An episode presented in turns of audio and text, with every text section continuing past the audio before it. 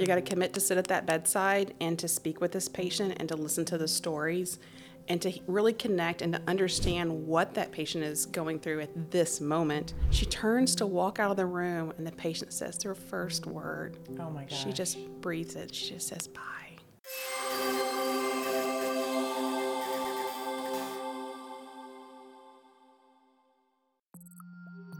Produced by Podcast Architects. Welcome to Healthcare Calling. I'm Chelsea Reber, and today I'm joined by Jaime Hardy, a professor at Blinn. If you're interested in Blinn's nursing program, click on the link in the description to learn more. Jaime, thank you so much for joining us today. Yeah, thank you for having me. This is such a unique opportunity to be able to speak about healthcare in this environment and to talk about what we do here at Blinn College. Well, I would love to start by learning a little bit more about you and how you got involved at Blinn.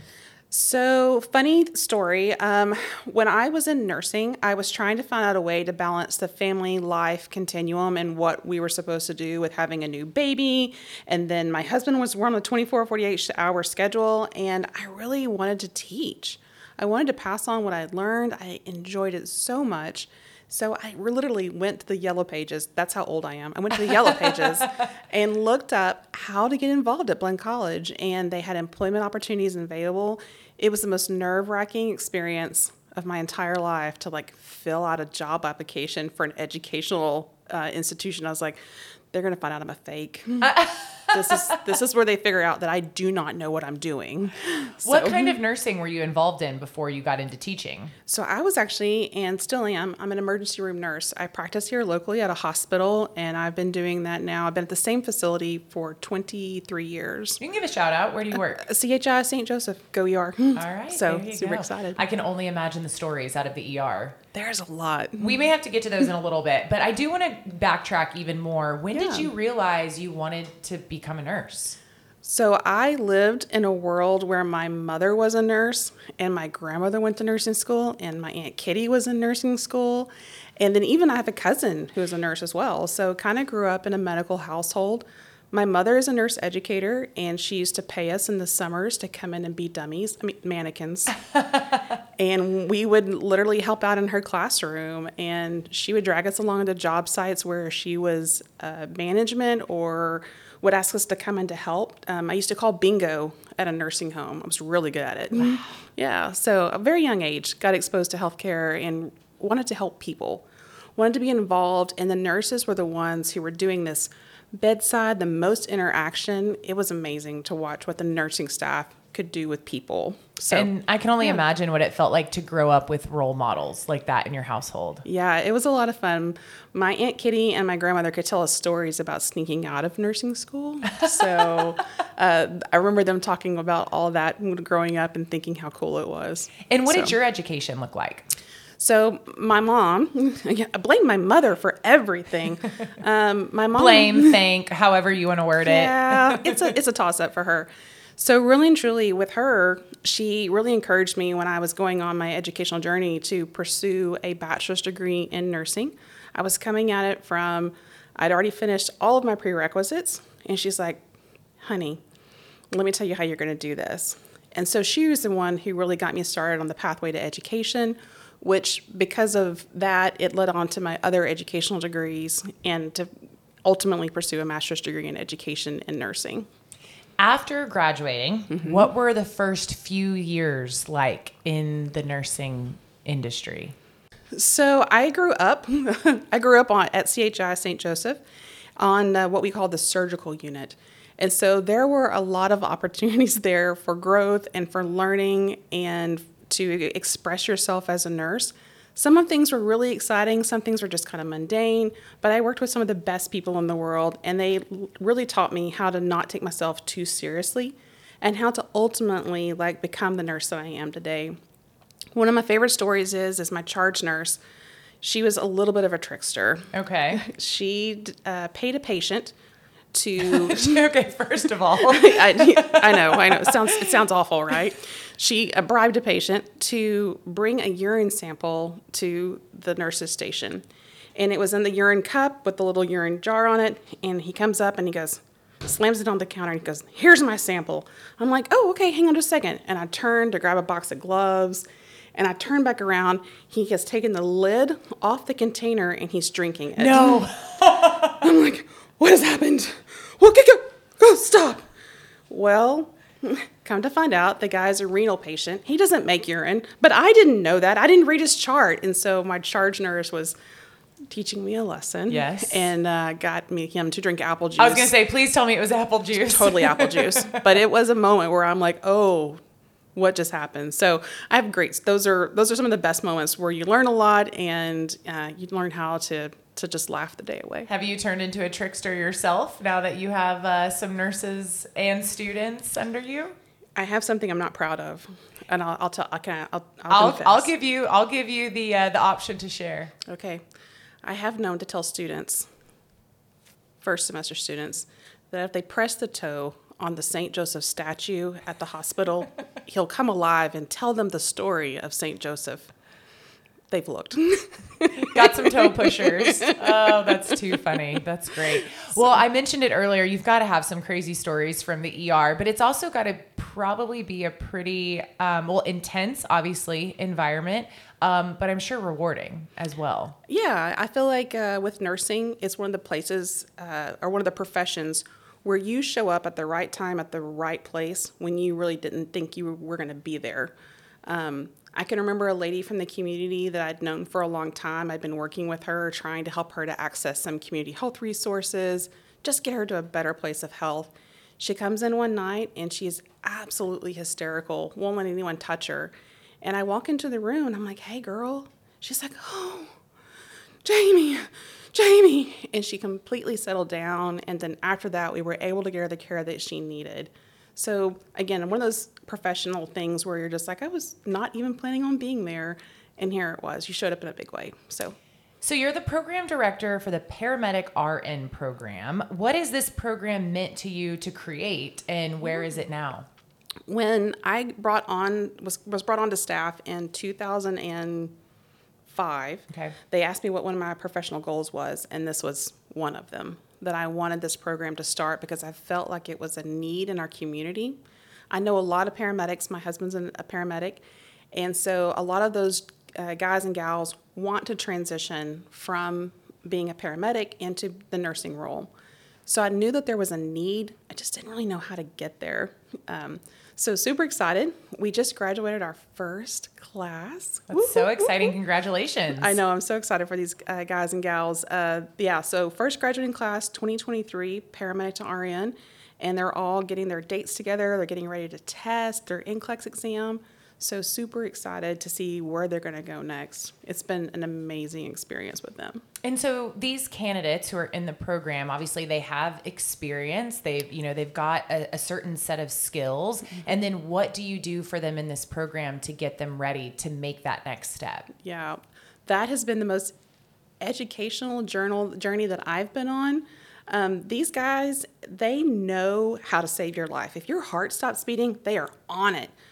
But things that terrify them a little bit and that they just don't do incredibly well are bedpans and bed baths.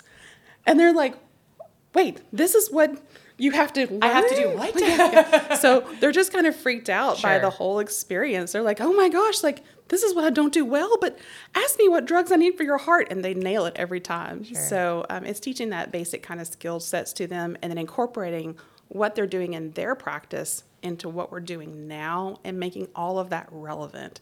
And it's so amazing to listen to them be like, hey, listen, Ms. Hardy, I saw this patient on the box. Do you know that I looked at their med list and I knew everything that was in grandma's purse? The whole thing. I knew it all. And I knew that she was having some problems based upon that. Mm. So watching them connect those dots between practice and reality, it's so rewarding as an instructor. And then obviously they're having to learn how to deal with patients in that bedside manner. You know, the patient isn't unconscious or bleeding out or, you know, in a, in a more emergency situation Yeah. all the time. And so how much goes into just teaching them how to connect with a patient who mm-hmm. needs more of that relationship than just in the ambulance at that moment? Yeah, I tell them, I'm like, hey, you guys got to commit to sit. You mm. got to commit to sit at that bedside and to speak with this patient and to listen to the stories and to really connect and to understand what that patient is going through at this moment and know that you're going to be an integral part of getting them from this point to the next point. And the amount of education that these guys like latched onto, they're like, I have been wanting to do this my whole life, helping this patient to get out of this hypertensive crisis and to get to a point to where every day they can manage their own blood pressure, their own blood sugar, that they can make the decision between eating an apple and eating a donut. Mm. So they really feel like they get to pour back into their patients even more because of that. Do you want to learn the five steps you must take now to prevent attrition in your nursing staff? Click the link in the description and fill out the form to receive our informational sheet. What has been one of your favorite moments that you've experienced with students working during your time at Blinn? So my favorite story about students is it's going to be a little tearjerker. I'm ready. Okay. Okay. So I had a student who was working with um, people on a neurological unit, so weren't able to speak, weren't able to walk, had had some sort of a stroke or an event. So this one student comes to me and she's like, Miss Hardy, this patient is just not talking anymore. I'm like, hey, let's see what we can do. So we got into the literature, we started reading, and we learned about evidence based practice that talks about singing to your patient. And she said, you know what? I'm going to try it. And I'm like, you do that. She goes, no, I can't sing. I was like, I don't think it matters. Yeah. So it was real close to Christmas time, and so she took the opportunity to be jolly. And every time she went to that patient's room, she sang a Christmas carol. She just picked one and sang it. And uh, she didn't think it was making a whole lot of difference, but she did it anyway. So during the bed bath, the PT, when she was feeding the patient, she sang. On the last day she cared for this patient, she goes back to the bedside to tell the daughter and the family, hey, thank you so much for letting me care for you. This has been an amazing experience. My rotation's over. Um, thank you so much. She turns to walk out of the room, and the patient says their first word. Oh my gosh. She just breathes it. She just says, bye. Wow. Yeah. That's So, incredible. I love that story. Yeah, yeah, it's a great story. And it also goes to show you can never stop learning. That's kind of a, a big theme we've heard in a bunch of the episodes here on Healthcare Calling is, you know, always be open to learning something new, even when you think you know it all, because you're never going to know it all. No, I, I learned something today. So, again, you never stop learning for sure. Yeah, definitely. Have there been any moments with your students that you just couldn't help but laugh at the situation? I can already tell. I mean, we talked about toe pushing statues earlier, but Yeah. uh, but yeah, anything specific that really comes to mind that's a, a humorous story. I had a student one time that walked down the hallway. Patient had pressed the, the call bell button. We had been prepping this patient to in an attempt to do the ultimate, the ultimate clean out of the bowels. Gotcha. and so we had packed in there a lot of things and it just wasn't happening. We had been to the bathroom several times, it wasn't happening. So finally, we're like, you know, we're going to give you some time alone. And if you need us, here's your call bell button. Call us for safety. So the patient's call bell button goes off. We're like, all right, this is the moment. This is it. This is it. We're going to get our results. And the student walks down to the room. She opens the door, and then the door comes back very slowly and closes in her face. And she turns to me and she says, We're going to need a bigger mop. Oh. and we definitely needed a bigger mop. yeah. I can't imagine the other stories that you have. Oh man, that's wild.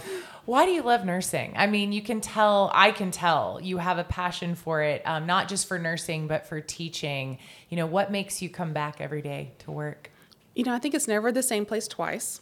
Um, and then I think you see those progressions. You see those patients who are getting better and who are moving on a different level of healthcare continuum. And you're like, hey, what we did made a difference. So let's go with that and let's let's make this a positive day. And then sometimes I feel like um, when I go to the hospital now as an instructor, um, as an employee, I have a kind of a different role with you know taking care of patients and doing that stuff. But when I go there as an instructor, I sometimes feel like people just come to me. They're like, "Miss Hardy, how are you doing?" I'm like, "Oh, I'm doing great, babe. How are you?" And then the next thing I know, we get into this conversation and really connecting even with the nursing staff that have either been in our program or that I've worked alongside, and it's that connection and how it just goes and ripples out to all the other people. So I really love the connection point of being um, of being that person that they can talk to. What makes the students in this program unique? Man, there's some hardworking people. Um, a lot of our students continue to have full time jobs or part time jobs because in this economy we have to. So, um, the, having those working people who have all this real life experience, no matter where they're coming from, whether it be from a medical background or from something else, it's amazing to watch how those all kind of filter in together and ultimately become part of their nursing personality going forward. So um, that's probably the most unique thing about our students is all the different places that they come from, and and the fact that they're just so hardworking, every one of them. That diversity must be important because patients are diverse. And so to be able to have nurses from all walks of life and backgrounds and experience, um, I'm sure it's important to be able to relate to a number of patients. Yeah, and what's been really interesting is with the paramedic to RN program, it's mainly men so far. Out of the eight students we had graduate, six of those were guys and two were females. Okay. So shifting the way that I um, talk to them and helping them to understand what men look like in nursing and how incredible that they're going to be able to take their uh, this entry point in and how they're going to be able to navigate through has been something that's really kind of challenged me a little bit and then also too to help them to connect with their caring side of their um, their personalities and allow them space to do that. You might be seeing a little bit of a trend here already with more men in this program. What's your hope for the future of nursing? I think ultimately, I want to see people who come to the profession with passion. I love people who come in who learn who they're going to be and learn about compassion, and then that fits into their lifestyle.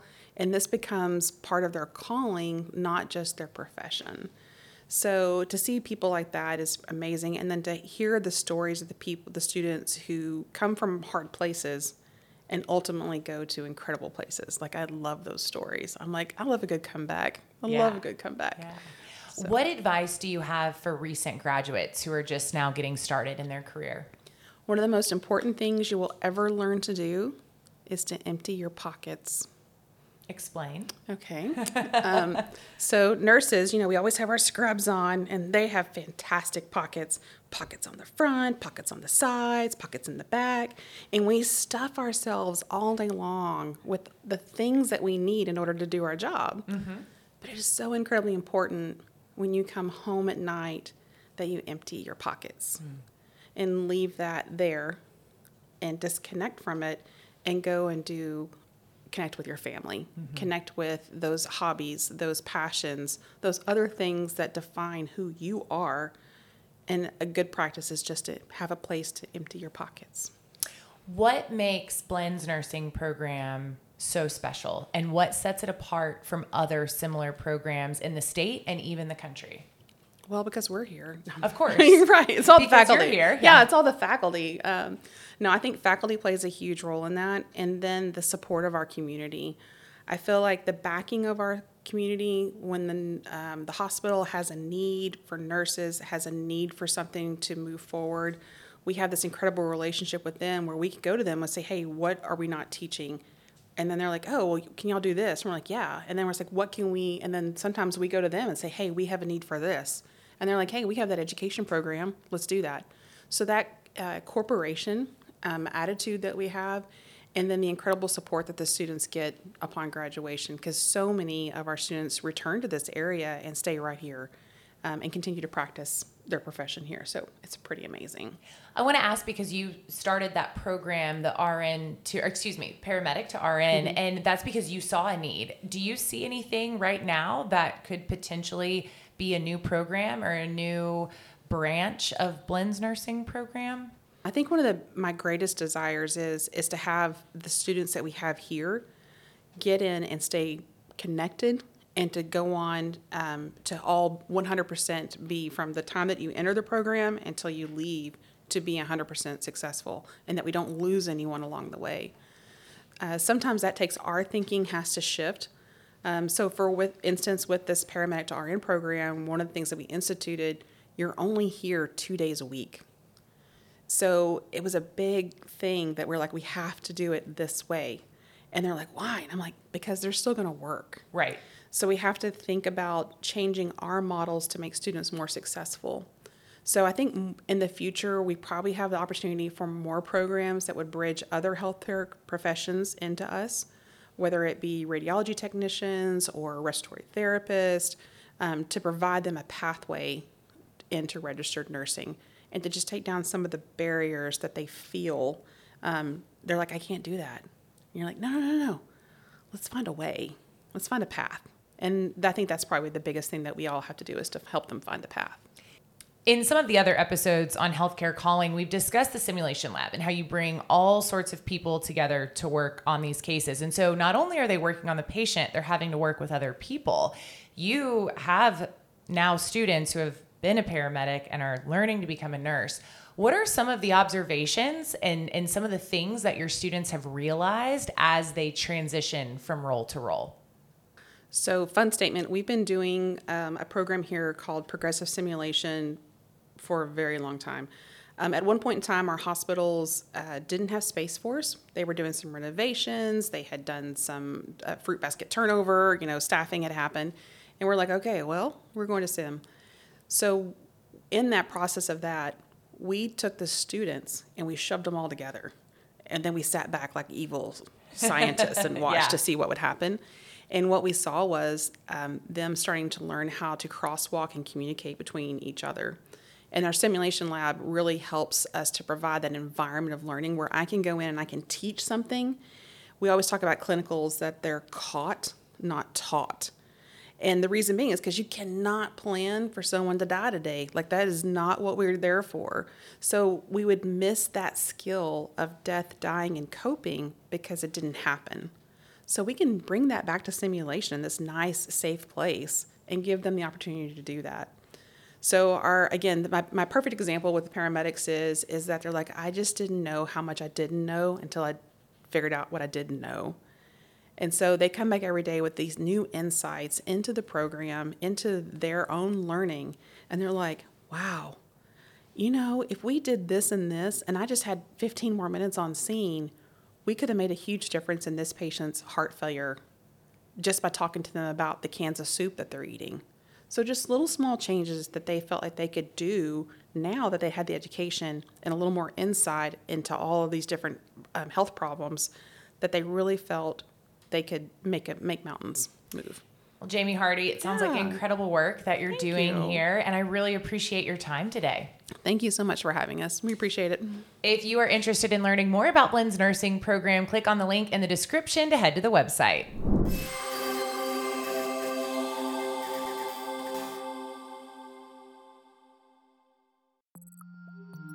Produced by Podcast Architects.